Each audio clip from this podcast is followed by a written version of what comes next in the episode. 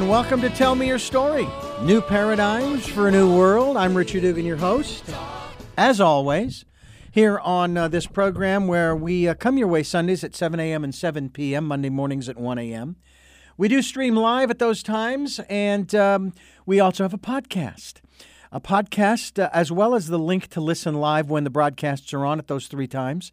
The podcasts are um, available through SoundCloud, iTunes, TuneIn Radio, Spotify, Stitcher, Player FM, many other locations. We are also grateful to those who have uh, uh, extended our reach by uh, reposting some of our interviews uh, to other locations around the internet. And uh, also, we have a link to our guest website and uh, information that you might want to look into. And we certainly hope that you will do just that.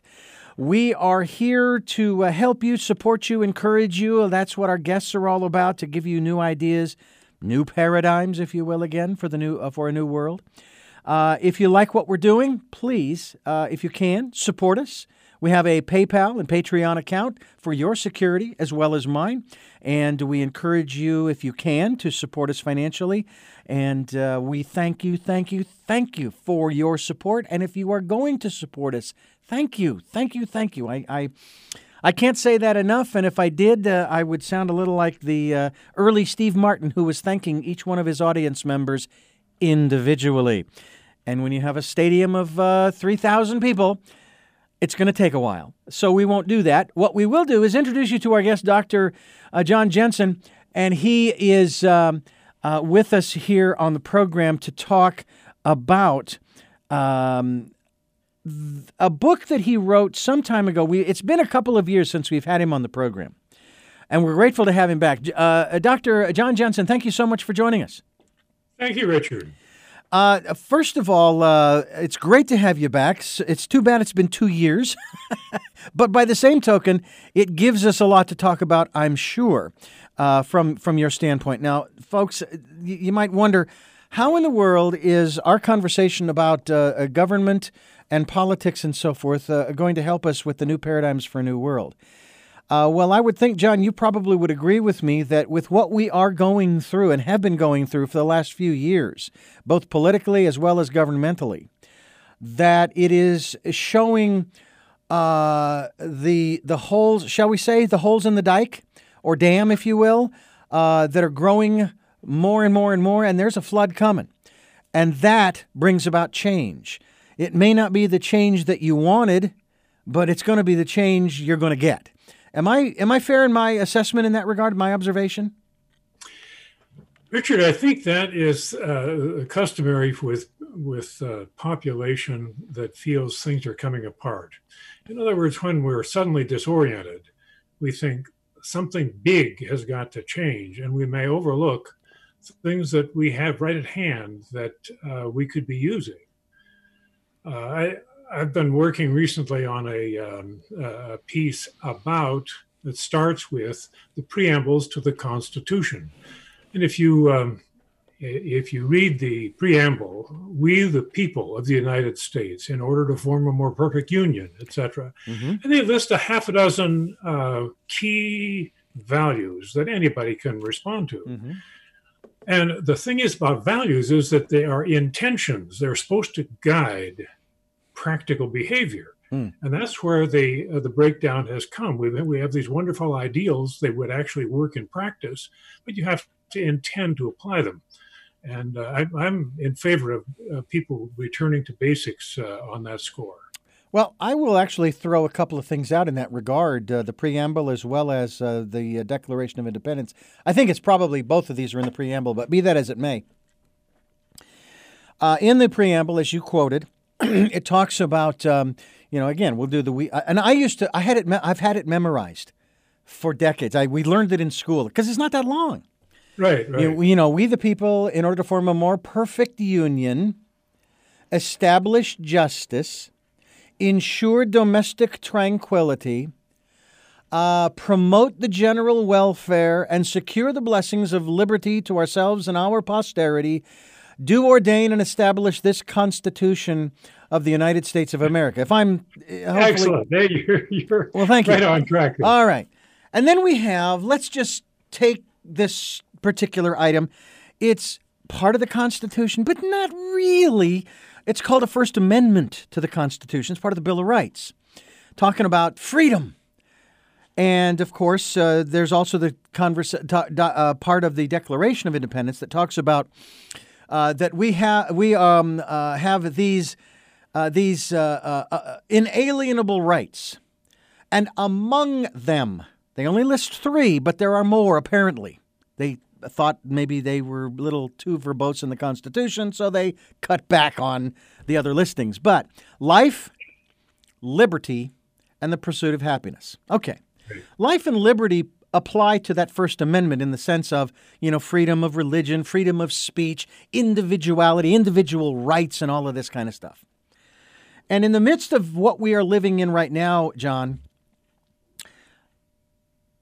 I am perplexed in that I ask, I ask um, rhetorically, but I also ask le- legitimately uh, to those people who are on that side, wanting their individual rights. They want to do what they want, when they want, where they want, how they want, for whatever reason, okay, and declare the First Amendment right to do so. Mm. I'm not arguing that they don't have the right. My question is how do you balance that with to promote the general welfare and secure the blessings of liberty to ourselves and our posterity. If you do not wear a mask, and I'm now throwing specifics in, if you do not social distance, if you do not stay home, if you do not do some of the things that, whether it's the World Health Organization, CDC, your physician, et cetera, et cetera, forget about the government. They don't know what the heck's going on from my perspective. Um, where do your First Amendment rights end and my right to promote the general welfare and secure the blessings to our posterity? And that you know, to me is the juxtaposition right now in this country in particular. You know, I, I think that uh, we have a really specific question as you as you framed it there about rights, and to me, it's a subset of a much bigger issue. Mm-hmm. Uh, years ago, when I was doing uh, consulting to businesses, etc., um, I ran across a piece that explained where the general overall breakdown is. And they identified it as simply mediocre thinking, that we let each other get by with mediocre thinking. Now, the founders of the uh, of the country in the in the preamble there tried to describe the big picture. But the thing about values is and rights etc is that that they require sensitive understanding. And you need to know what you're looking at. Am i looking at it right here? Am i looking at well-being? Am i looking at justice? And so there's a, a, a translation problem, as it were, from practical circumstances into these values and we have not been taught that. We have not not um, undertaken the kind of public um, effort to bring people together to say confront them with each other and say now think this through. Is this really a right or what? Uh, i have in mind um, uh, public workshops community workshops several different types where people get together for different reasons. They uh, communicate about these things. What would it take, for example, for people in a community or in a neighborhood gather and say, we want to apply the idea of America. So we are going to take that preamble apart and examine those values and see how they apply to us and to what we do. Mm-hmm. So, in other words, there's an effort required to raise the quality of your thinking before you can even begin to understand how one value impacts another. You know, you raise an interesting Einsteinian phrase that you cannot solve a problem with the same consciousness that created it. And exactly. I feel as though that's really kind of what is being stated in what you're saying there. Uh, that as long as we stay in that mentality, and I see it even today when I hear Republicans and Democrats on the Hill talking about what are we going to do for the people in this pandemic and so on and so forth and uh, how do we know which direction to go? What's the right thing to do uh, that's going to do the least harm, uh, that's going to have the most benefit, and so forth for the people? I don't see that. I see them fighting amongst each other, grappling for position, trying to get the upper hand, trying to make the other look bad. Uh, instead of giving one uh, tinker's dam about, uh, by the way, that's a phrase my father used to use, um, uh, about you and me, John and Joe and Jill and Frida Citizen. And I've come to the conclusion, uh, John, we're on our own. You and I, we are on our own. And you know what? There's nothing wrong with that. That's fine. Right, right. I'm greatly appreciative of the $1,200 that uh, uh, Senior Wences sent us uh, back in, uh, in March and April. Uh, very appreciative of the extra $600 they gave my wife every two weeks or every week for unemployment while she was unemployed. She was actually furloughed. Thank goodness she was furloughed and not laid off. Um, so she's now back to work again and she's doing well. But um, literally, we are living in the pioneer days again. You know, it may not be the prairie and you're living in a sod house with the wind coming through the sod, you know, and and uh, your neighbor is 12 miles down the road. Your nearest neighbor is 12 miles down the road. But we really are. And the problem though is we have taken on that individual individualistic mentality instead of the communal mentality that says, "Okay, I know that I need toilet paper." Oh my god, that was just the craziest thing. I know I need this, but what is this going to do to my fellow citizens in my community if I take 56 packs of uh, 500 roll bundles uh, and I store them in my garage? Right. How is that, you know, and I mean, it's, it's like a, a minute. There are other options instead of toilet paper, but be that as it may. So this is what's really got me really perplexed, John. And you know that you know this program is about new paradigms for a new world, and trying to find those new uh, uh, new ways of living. And since you and I talked, as of December, uh, sorry, September of 2019, I have been declaring 2020 the year of perfect vision, talking about inner vision, not outer, but inner vision, and going within. Especially now, and this I was talking about this even before the pandemic was declared, saying, look, you need to go inside to find that still place, that calm place, peaceful place where you can relax and you can then get inspiration, you can get guidance, you can get instruction on maybe your, your day, you know, or or just listen to the words that you feel or hear or see, whatever whatever however it comes into you, the awareness of. Of course, we haven't been taught to do that. Whether you use meditation or otherwise, we just haven't been taught to do that. It's always I'm going to go to John Jensen. He has all the answers because uh, I don't have any. And the reality is, I love what uh, Dr. Schrodinger said, and I saw this in a documentary not long ago. He said uh, basically, um, there's only one mind in the universe. There's only hmm. one. And we're just all tapped into it. We're all part of that one mind. Uh, it's hmm. not 8 billion, it's one. Hmm. And when you think about that, think about this, John. Here you, I, you and I are talking. And we may not agree on everything, you know, but by the same token, we are talking and we're trying to bring up issues and concerns and, and ideas and so forth for people to think about. Now, you have a, a, a, book that we initially talked about two years ago, which I found fascinating. I've talked to people about it many times. I've even brought it up about uh, uh, having a more rational government. Tell us the title of that book. Uh, we need a movement for problems to solve to restore rational government. And of course, my first question to you two years ago was when was the last time we had a rational government? And your answer was? I believe at that moment when the founders uh, were defining the uh, the preamble to the Constitution, there there was a rational moment, but uh, quickly uh, deteriorated into uh, um, really conflict and uh, competitiveness. Kind of what we have today. Yeah. Yeah. yeah. So the ink wasn't even dry. right. Um, and so we've talked about this. Uh, we, we, need a, we need a movement. Do we have a movement going now? Because I'm seeing some incredible changes, whether it's dealing with uh, the coronavirus and the pandemic, whether it's dealing with Black Lives Matter, whether it's b- dealing with the Me Too movement.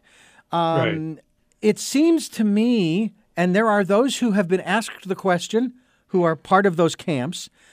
Uh, do you think that this is this is finally the defining moment? Because we've had many moments before this where a certain incident happens and we think, ah, finally we'll get the attention that we deserve and so forth, and it doesn't happen. And they're saying Right. now, yes, this is the defining moment. And one of the reasons why they say is the combination of, shall we say, these three um, ideologies and or events happening all at the same time. You you're you you are doomed if you ignore it. Right. Uh, I think uh, uh, in understanding a movement that there is a um, deliberate transmission of an idea. There's a deliberateness about it. In other words, not just we're angry and we protest everything, but what idea are we communicating? I think that's where uh, the the current effort uh, is vulnerable because if people say, well, we've been mad enough and now we, we're seeing uh, changes in particular state legislatures and, and police are quitting and uh, we're getting convictions, etc. Okay, we've done it. Now, that would be the end of that uh, uh, particular effort. Uh, and so, what idea are we communicating? That then gets people into a state of I am going to talk to somebody about it. And this has been my my return to the preamble. We need to actually communicate about these things, and we have to want to deliver an idea and an application of it. And that's that's where the movements of the past have really been effective.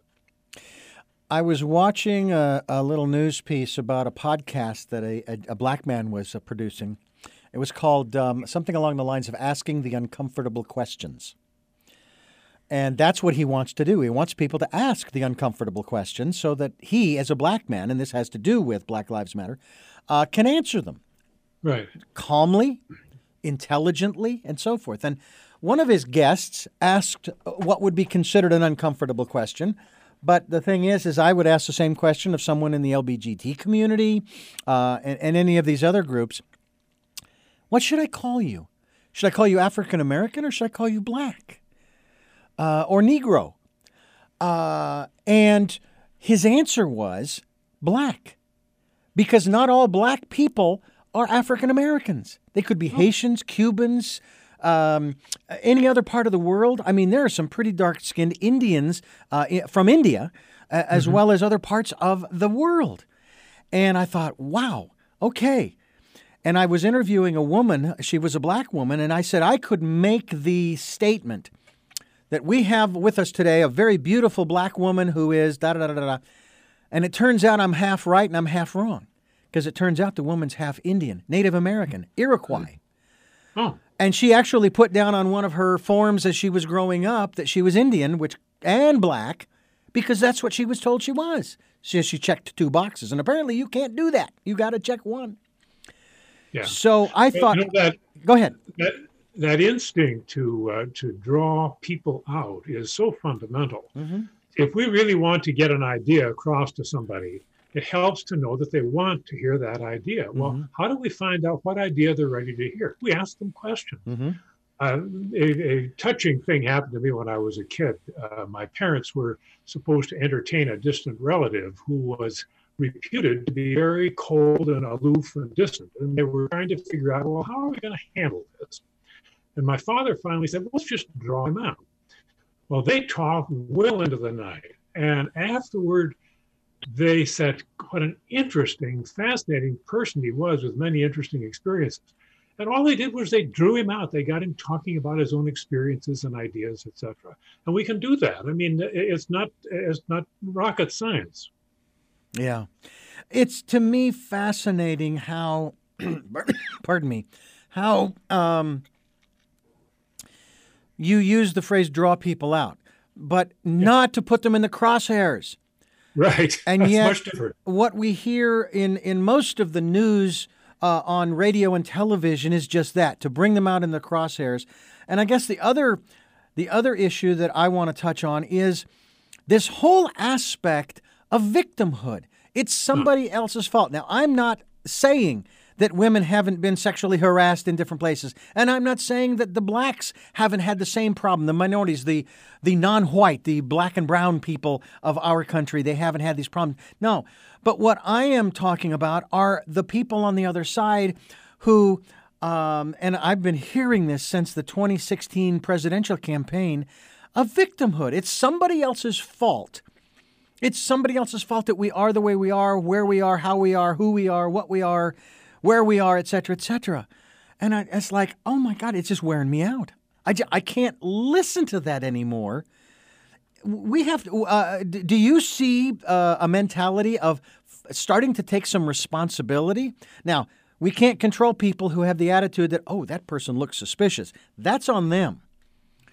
But, uh, you know.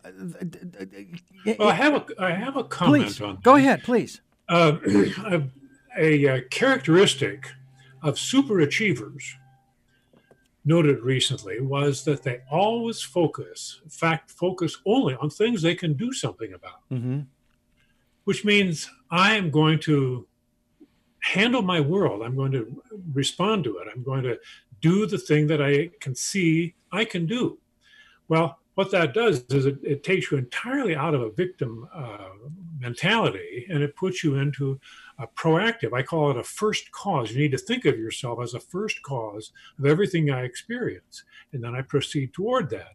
Now, I think what a lot of people are doing is saying, hey, look, I just been shot or I've been, been uh, mm-hmm. hamstrung economically. I've been deprived of health care. In other words, we need to actually face the issues people bring up uh, and then turn around and say, okay, now what do we do about it?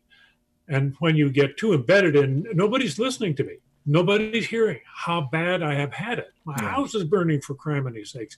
So uh, w- w- would you help me with this? So we have to distinguish where we are in this in this process of problem solving. We have to face the problem but then we have to switch into this uh, first cause doer kind yeah. of mentality.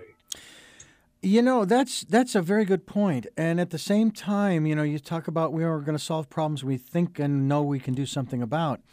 But at the same time, that means that the problems we don't think we can do anything about, right. they go unsolved. exactly. And, and that's where I believe, I firmly believe this. I don't know about you, and I, I want to talk a little maybe about this uh, from your perspective. That's one of the main reasons why I am encouraging people to go within, because that's where the hmm. answers are. We're not going to get it from someone else. That's not to say that we can't get inspiration, encouragement, and enlightenment from other people in that regard. But eventually, you know how parents will tell their kids uh, when they tell them they know you can't do that, you know, because you'll hurt yourself, this, that, and the other thing, and they'll say, "Well, why?" It's just because I want you to learn from my mistakes, so you don't make the same ones. And sometimes we have to make those mistakes. But if you go within and you get that guidance. You ask the right questions of that higher self, of that in, of your intuition. Um, it seems to me that uh, you're you're going to have that opportunity to find some of the answers to some of those problems that we claim on the outside that we can't solve. Mm-hmm. Uh, I, I, remember um, uh, hearing in the 60s and 70s about solar energy and, you know, of course, it was being developed and it's great stuff and da da da da da da. But people would say, "Oh, but it's it's too expensive. We can't we can't go down that road. It's too expensive." To to which I would reply, "Well, wait a minute. So what you're telling me is that you're willing to pay even more down the road instead of developing it now, paying the higher price now so that things will come down." And we've seen that over and over and over again with technology. Uh, I remember my father, when he was going to computer programming school at the city college, uh, he bought one of these uh, Texas Instruments uh, cal- calculators that had. It was like I think it was a slide rule, is what it was, and I mean it had more buttons on it than add, subtract, multiply, and divide. Uh, things that I I would never use. Probably you'd use in calculus or something. He paid five hundred dollars for that calculator. And now you can buy for less than $500 a cell phone that's going to have the same capacity and then some. What is it they say? You've got more power in your cell phone than they had in the computers to launch us uh, to the moon. That's right, right. So we have we have done this. I mean, Kennedy said we're going to the moon in 10 years. We didn't know how, really. I mean, we had a vague idea, but we really didn't. And uh, so they had to uh, think out of the box. Mm-hmm. Do you think, and from your perspective, because it seems to me like you received some inspiration somewhere for not only this book, but, but promoting this ideal that's what I want to call it an ideal, even a philosophy for that matter. Um, of starting a movement uh, to effect change and real change, or let's not use the word change because if you change it one way, it could probably be changed back. To transform, to transform. Can you talk to us a little bit about that inspiration? Where did that come from? Uh, that's a lot of personal history on that. Back, uh, years ago, I was a Catholic priest and ran across some organizing ideas that really made an impact on people.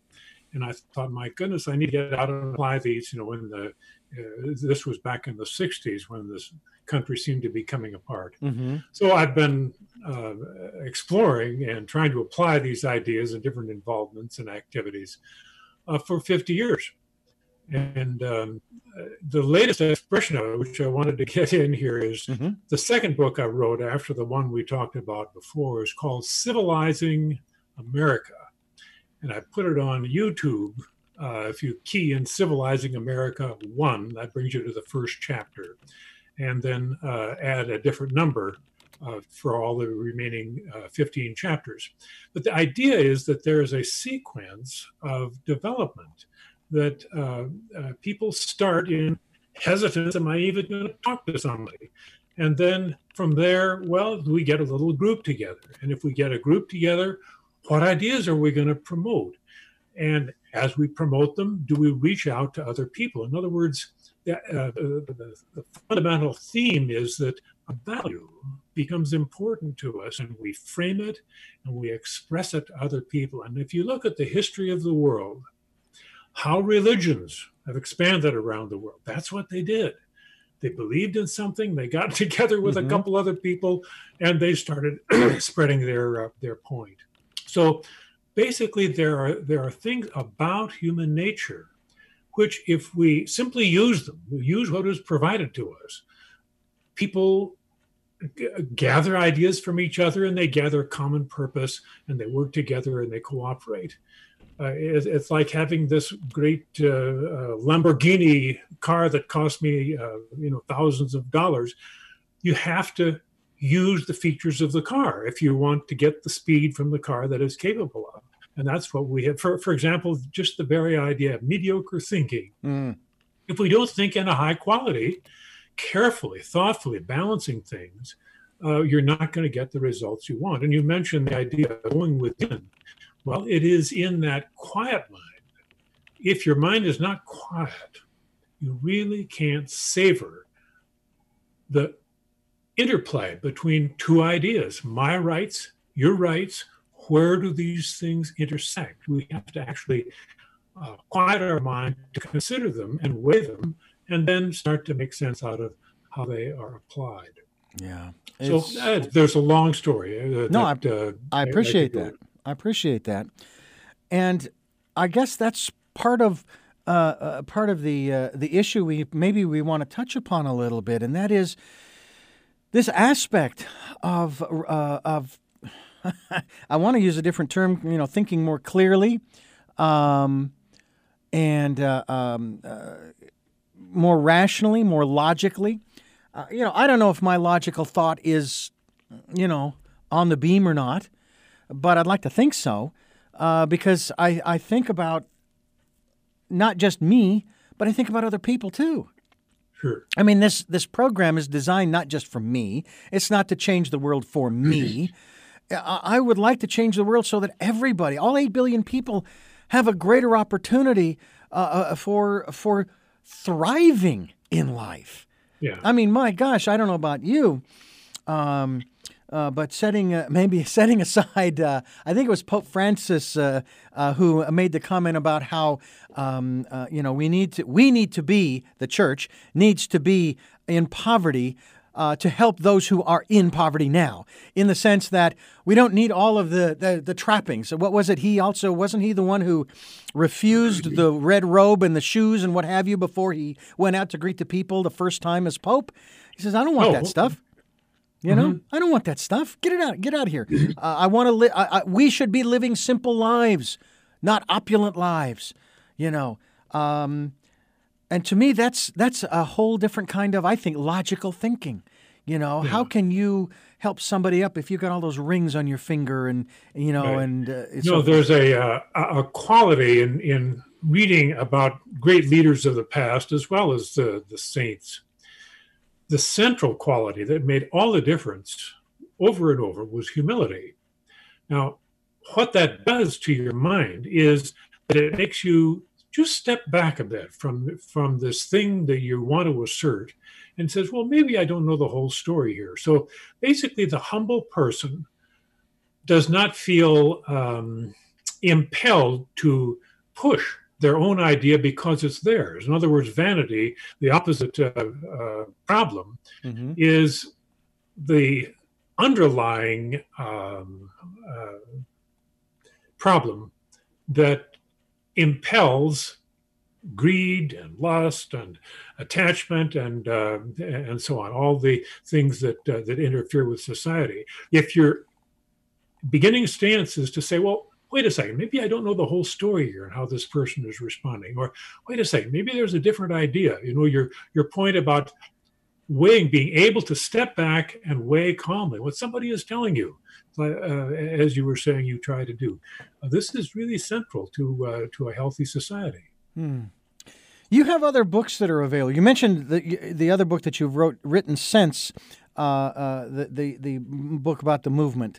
Uh, talk to us a little bit about that. The second book you said? Yeah, the, the latest work that you've got. Oh yeah. well, it, it starts with um, people grasping that they are going to wake up and do something.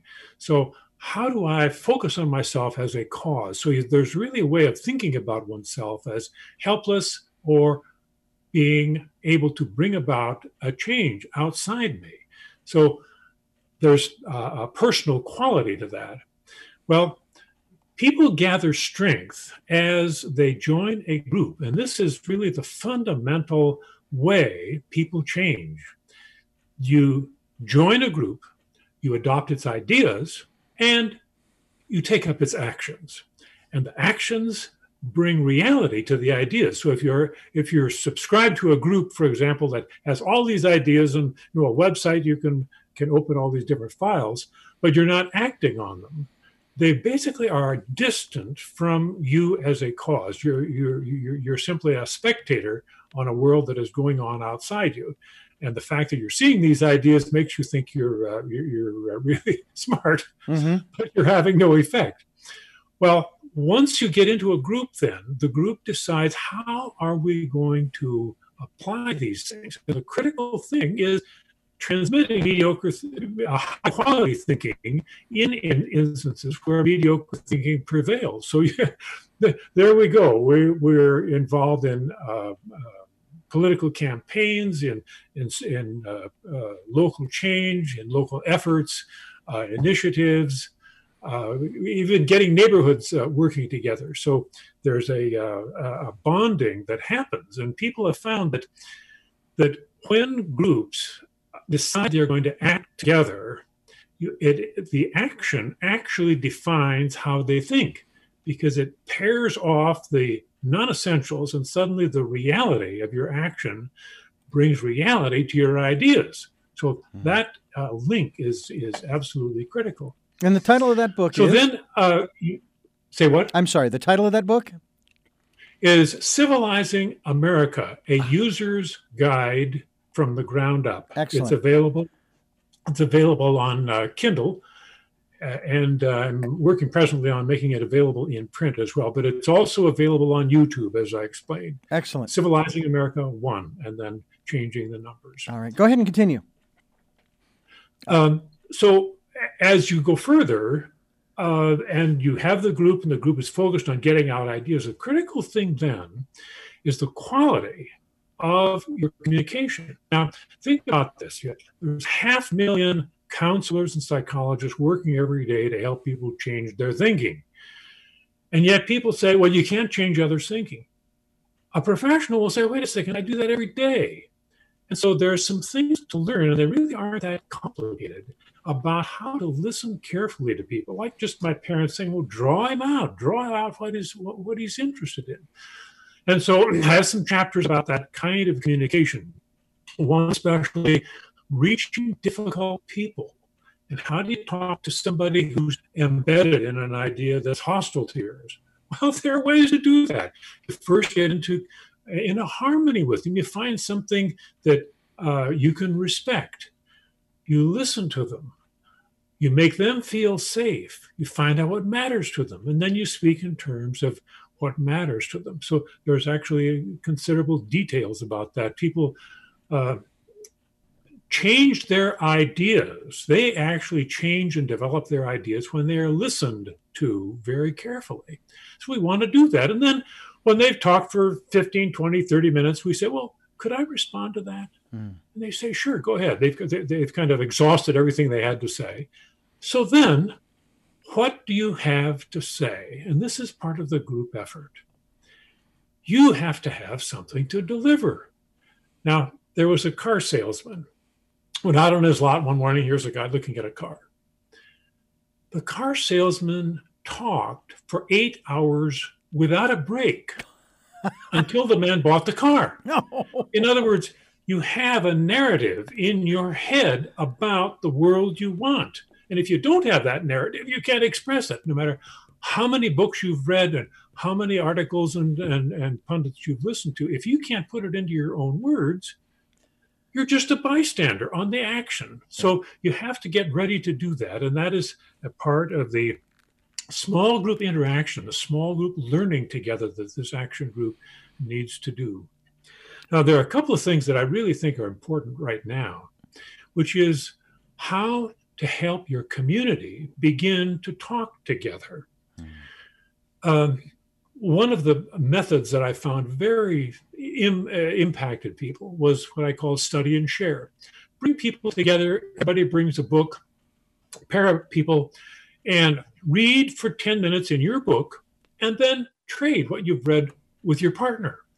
Gets people thinking in terms of communicating ideas, gives them confidence that they can talk about ideas. Mm-hmm. Another one, an idea of America workshop.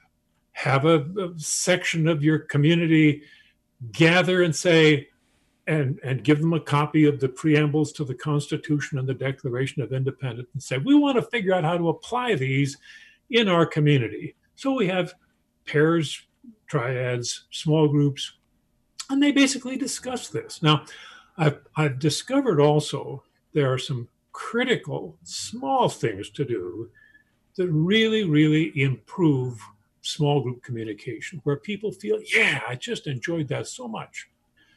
You listen to people, you don't interrupt, you leave a small space after they speak. You ask questions and you include everyone.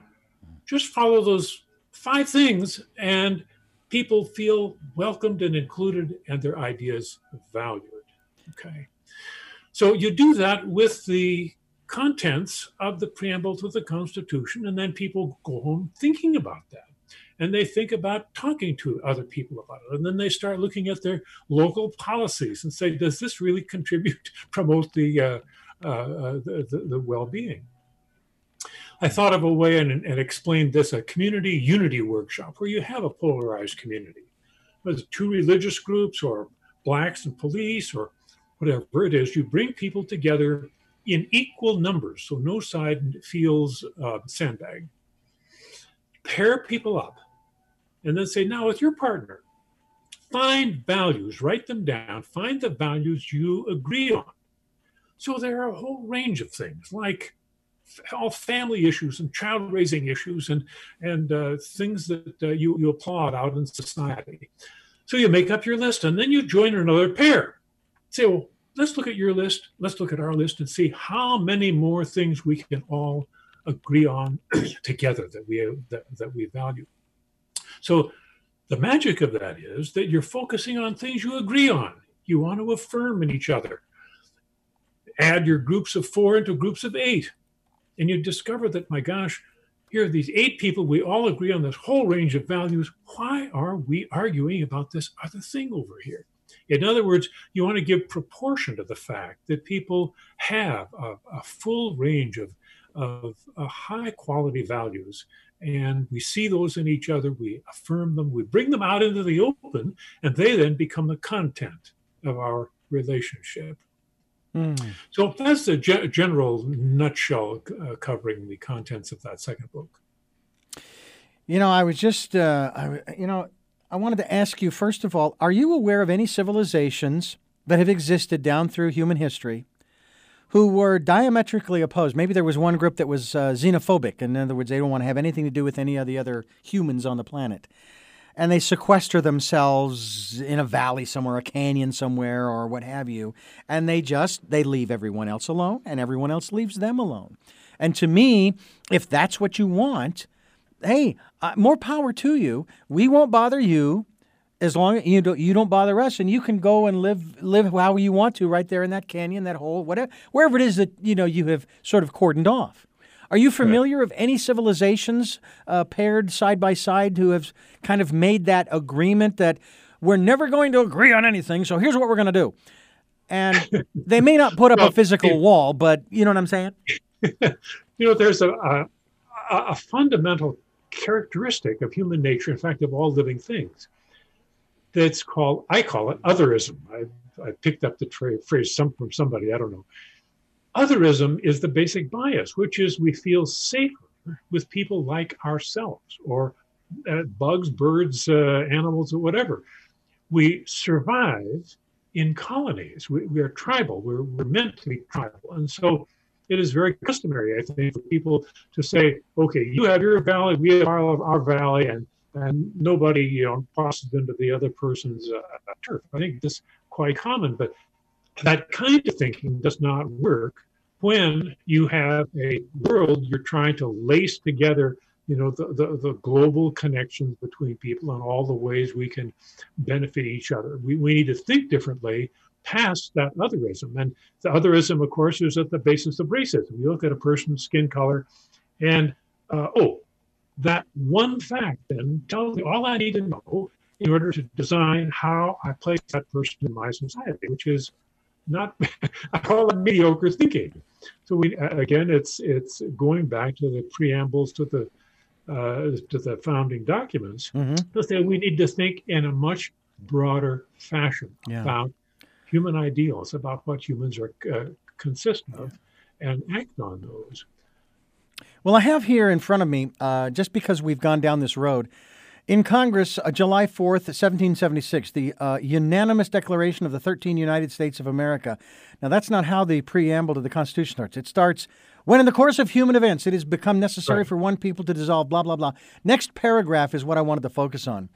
Right. We hold these truths to be self evident that all men are created equal, that they are endowed by their Creator with certain unalienable rights, and among these are, I would love to have a list of these inalienable rights, not just these three of life, liberty, and the pursuit of happiness, that to secure these rights, governments are instituted among men, derived uh, deriving their uh, just powers from the consent of the governed, that whenever any form of government becomes destructive of these ends, it is the right of the people to alter or abolish it and to institute new governments. I'm curious, right. I may have asked you in the last uh, uh, interview that we did two years ago, do you think that the document that we currently hold as uh, uh, the um, uh, uh, the arbiter, if you will, of our existence and uh, the way that we function is outdated because the reason I ask that is because the founders, everybody loves to talk about, well, you know, the founders would be rolling over in their graves if we did this, that, or the other thing.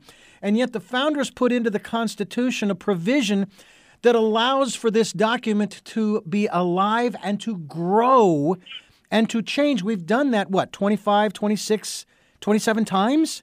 Mm-hmm. So, how is it that if we keep it the same, that's a good thing because you know uh, in in uh, Chinese culture, as far as I understand, for women they will bind a child a female child's feet to keep them from growing so that they stay small.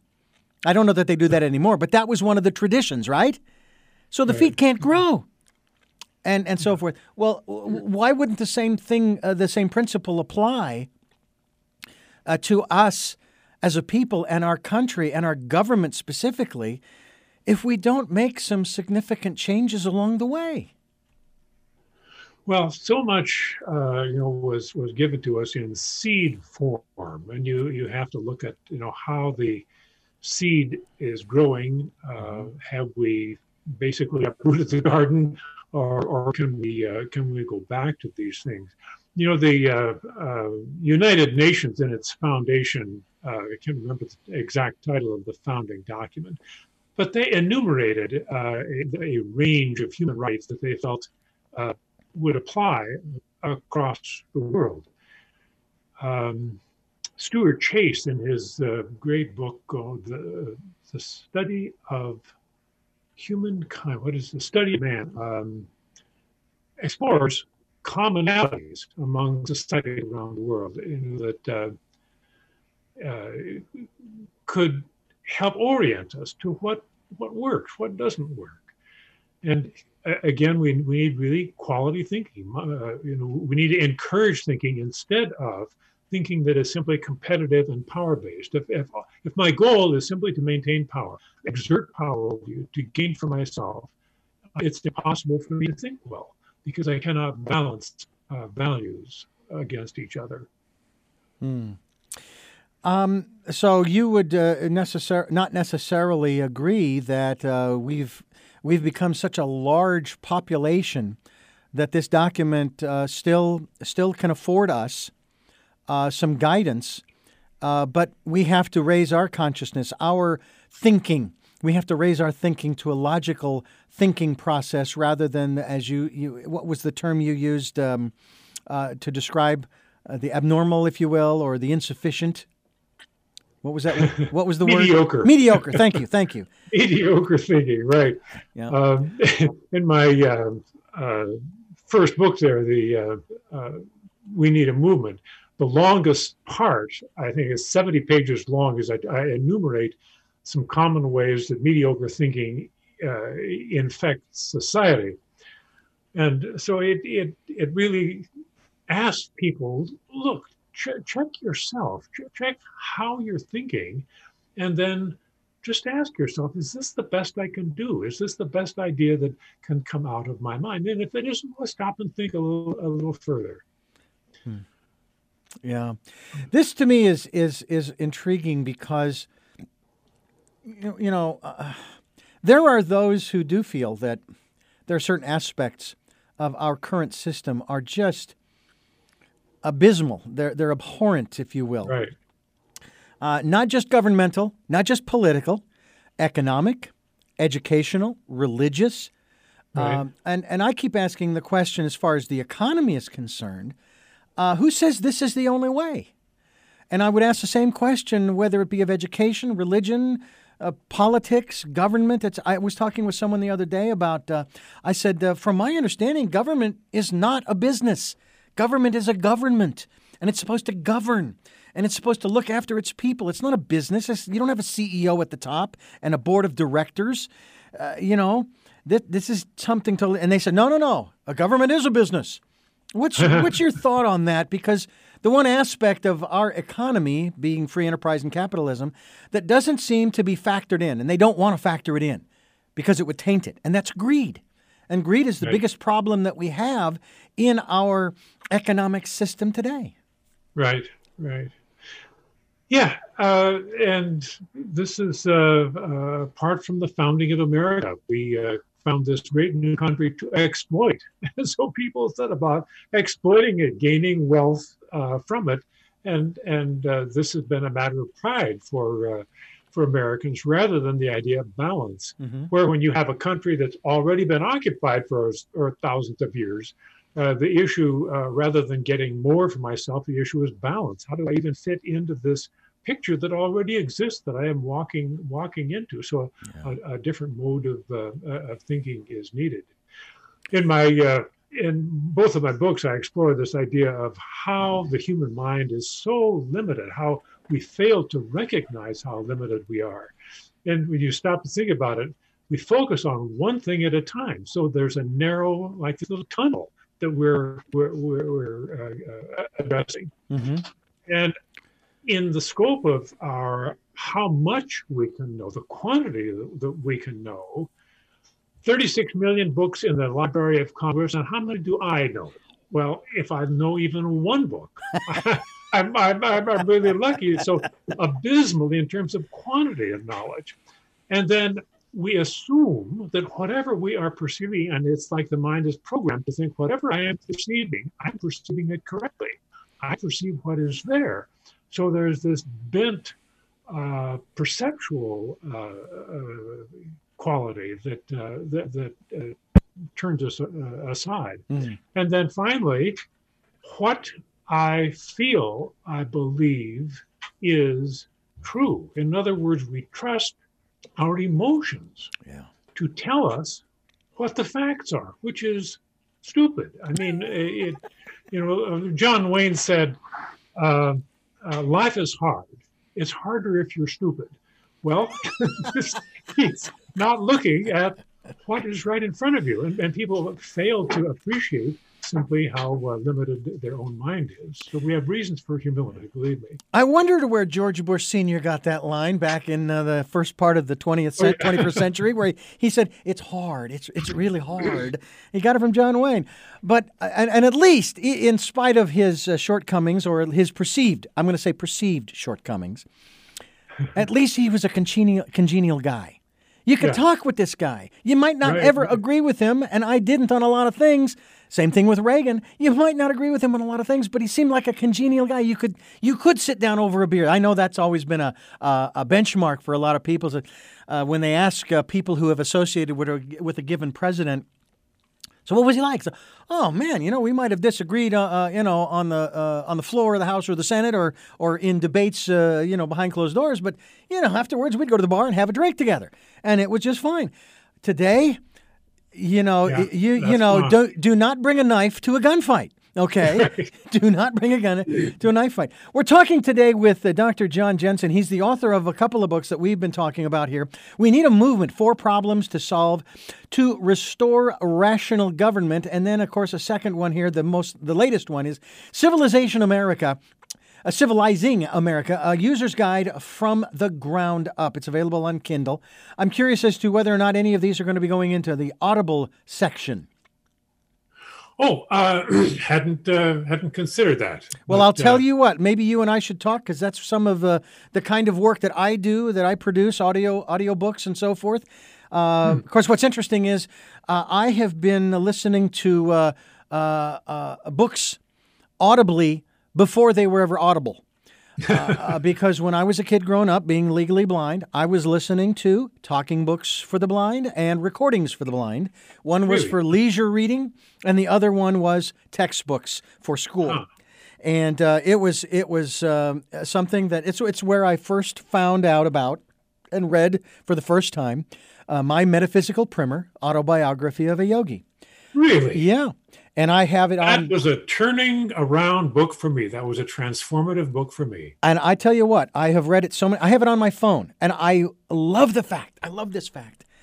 Uh, I hope it's true uh, that um, that the founder of Apple, Steve Jobs, the only book he had on his phone was Autobiography of a Yogi.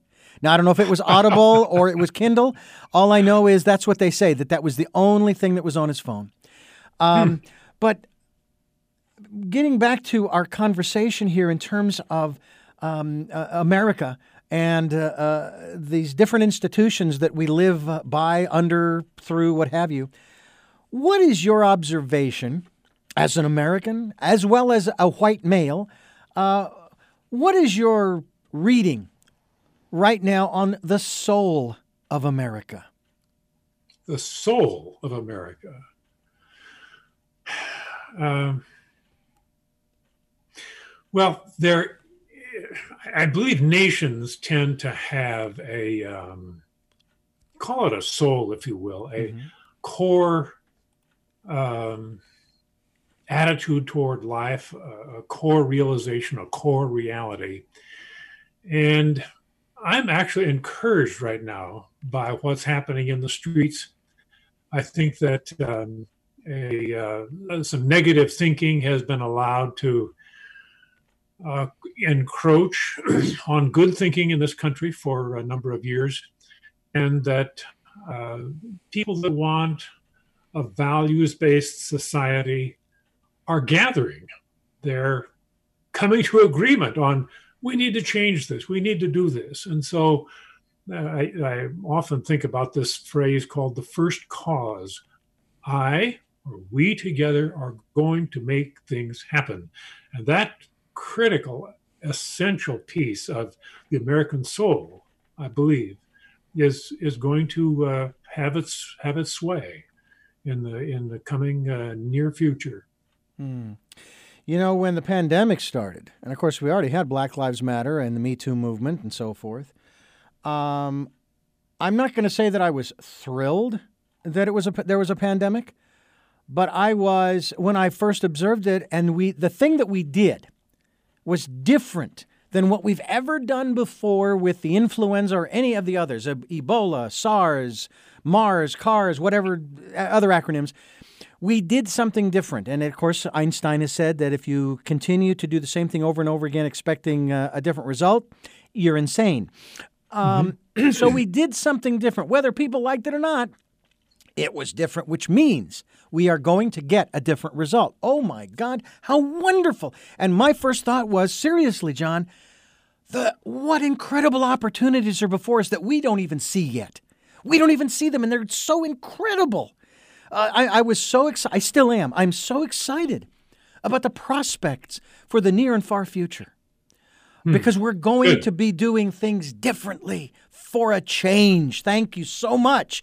I, again, I don't want people to die. As our conversation uh, drags on here on the program, I mean, we've had over in this country 170, 17,000 deaths due to this virus, whether they were due to the virus itself or due to underlying medical conditions. Um, but that also goes to show us, too, John, about our health, uh, our physical health as a nation we are abysmally weak and depleted and anemic uh, because we lost 117,000 people so far, and it isn't over yet. And most of those, again, underlying conditions that if people were taking care of themselves over the years of their lives, they might not have died. And I'm not saying all of them, and I'm not casting aspersions or using a broad brush stroke, but if you think about it, you put too much weight on that frame of yours and you're going to stress the heart. And then all of a sudden you get this virus that attacks the respiratory system and you put even more pressure on that heart. And who knows? They'll say, "Oh, he died of a heart attack, but he also had uh, he also tested positive." Well, but what if he hadn't had all that weight on his system and he was around his normal weight? Uh, you know, and so on and so forth, and he contracted the virus and he had a strong immune system. I now have family members who have the virus. Really? I have a, I have a sister. I have a f- brother-in-law, and their two adult children, their two adult girls, my nieces, have p- tested positive and been going through it. They say the worst thing of it is the is the fever because it keeps coming and going and coming and going. Oh gosh. It's it's kind of like uh, summer and winter over and over again uh, in a short space of time. But they are doing fine. They're doing well. Um, I don't know about the underlying conditions uh, that could be exacerbated, but that's another aspect of our country that. Uh, you know, preserving uh, uh, our posterity, preserving uh, the blessings of liberty to ourselves and our posterity, we're doing a horrible job of that because we're not taking care of ourselves. Then we have kids and we don't take care of them properly. And it's like, my gosh, have you, you know, what are we doing? John, help me, help me. Give me an answer. You're the, you're, you're the oracle today. I have rarely in my life been called an oracle. it, we, all of those things you mentioned, we have to go back to better thinking. And that means yeah. people uh, releasing the grip on the fact that they themselves were uh, the, the, ones that thought of this idea. They, they have to accept that that there may there may be some changes in the very best idea uh, yeah. before it uh, leaves. Well, I uh, the thing that that always uh, gives me hope, and I don't I don't consider these documents we've been talking about as sacred or they didn't come from God. Um, but these guys who wrote down this stuff were certainly inspired uh, from on high somewhere, from their own intuition, from their higher self, the divine, what have you. That I will give you. But uh, as you just stated at the beginning of the, or early in the program about uh, the last time we had rational government, um, they conceived a great idea, but unfortunately their egos Im- almost immediately started getting in the way. And that's been the biggest problem ever since. And boy, if we spent more time in meditation and prayer, if that's what it takes, uh, who knows? Maybe we could we could overcome that part of who and what we are. And to that end, I want to ask you, in terms of your uh, period of time in the priesthood, what was it that uh, that that uh, called you? I mean, what, was it a calling? And uh, I would assume you're no longer a practicing priest. Right. Well, I had a very uh, powerful, I would say, uh, personal experience where uh, I kind of experienced a light and a, uh, I don't know, 180 degree turn just happened inside me. Uh, after a period of which I tried, decided to really apply my religion as completely as I could and from that point on, even though I've, I faced many difficulties, uh, I, I, knew that that was where I was headed. Be, and so uh, became a priest in the Monterey Fresno diocese. A similarly clear kind of guidance occurred, however, to lead me out of the priesthood. And mm. uh, in, I think in, in every case that I was simply trying to follow the guidance that I was getting uh, within. I absolutely value highly the ex- uh, experience I had at every stage along the way. Uh, well, I, I, know that I published a book years ago, many uh, experiences with invisible realities, ah. that uh, uh, detailed all that uh, that journey that's out there as a, in a used book bin somewhere. Yeah. Well, I'll tell you, as a kid growing up, born and raised Catholic in the Western Rite, um, certainly that went through my mind. I think that I was an altar boy for 10 minutes or something like that. it was a very short stint as an altar boy. Um, I was then introduced to the uh, uh, Byzantine rite of the Catholic hmm. Church that everybody seems to think is Orthodox, and I keep telling them it is not, or it might appear to be Orthodox, but it's still right. under the Pope. Uh, and it was a great experience. I mean, it was fantastic to to participate in. Uh, I love ritual and I love ceremony and tradition. Uh, you know, they serve a purpose. They really do. And as long as they serve a purpose, continue in them. Um, but don't keep doing them if they don't. I mean, seriously. Uh, and, and that's one of the aspects of the church that I have always enjoyed was that aspect of the uh, uh, of the traditions uh, that I mean down through the holidays especially, and, and it, wasn't always uh, uh, it wasn't always Christmas and and and Easter. I mean, even some of the other holidays, maybe it was Pentecost or the I think Epiphany and, and different things of this nature. Always just like I said, I've I've always enjoyed that, but at the same time, when I was introduced to Autobiography of a Yogi, it really it opened my eyes not so much to Hinduism per se, but to other philosophies. And I started searching, and uh, I've been in. I was a, I was a Baha'i for a while, and I found that to be fascinating. And uh, I've been curious about the Muslim faith of, uh, you know, about uh, Islam and and about uh, Judaism and and some of the other lesser known um, uh, philosophies that are out there, because these are what shape people's lives. But I will ask you this: one of our guests said to me about belief that if you have a belief, it's a lie. The reason, he says, is because, well, let me, I'm not even going to say why. I'm going to ask you to respond to that. If you have a belief, it is a lie. Well, the thing, the, the, uh, the differential point there, the differentiating point is whether you're in touch with a reality or you have framed a reality in words. And I think that's probably uh, the emphasis that he's uh, uh, fixing. Mm-hmm. Um, there's a, a, a, statement from the Easterns when you find your Buddha, kill him. well, this is uh, the, the, the, point is that you have established this ideal in your in your mind, and it's simply a um, a configuration of your uh, your thinking. And if you think you have actually uh, found him or claimed him, uh, you've claimed an idea, and so you need a different idea to take you uh, your, your your next step. So I, I really understand. I think the uh, you know the point that that person uh, was was making. We have to go beyond uh, the, the, configuration of words that we're using to grasp, to sense ourselves in relation, in immediate impact to a reality. And uh, in, in, my own case, you know, these internal things that I experienced were uh, were very uh, uh, convincing to me. I mean, mm. this is uh, me directing me in a different direction. It had nothing to do belief.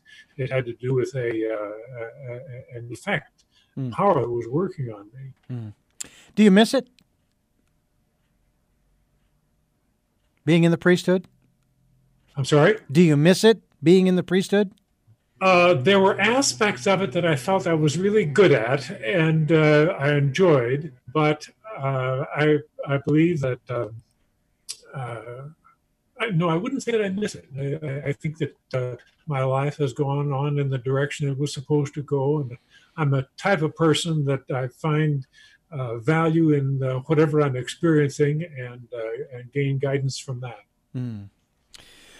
Well, I have to say that that um, after being reminded uh, uh, this year of my ordination as a a reverend from the from the Universal Life Church on the internet, that uh, I am a reverend as well, uh, and and I love the I love the title. I was given the moniker of Doctor D, and I use that as the audio physician.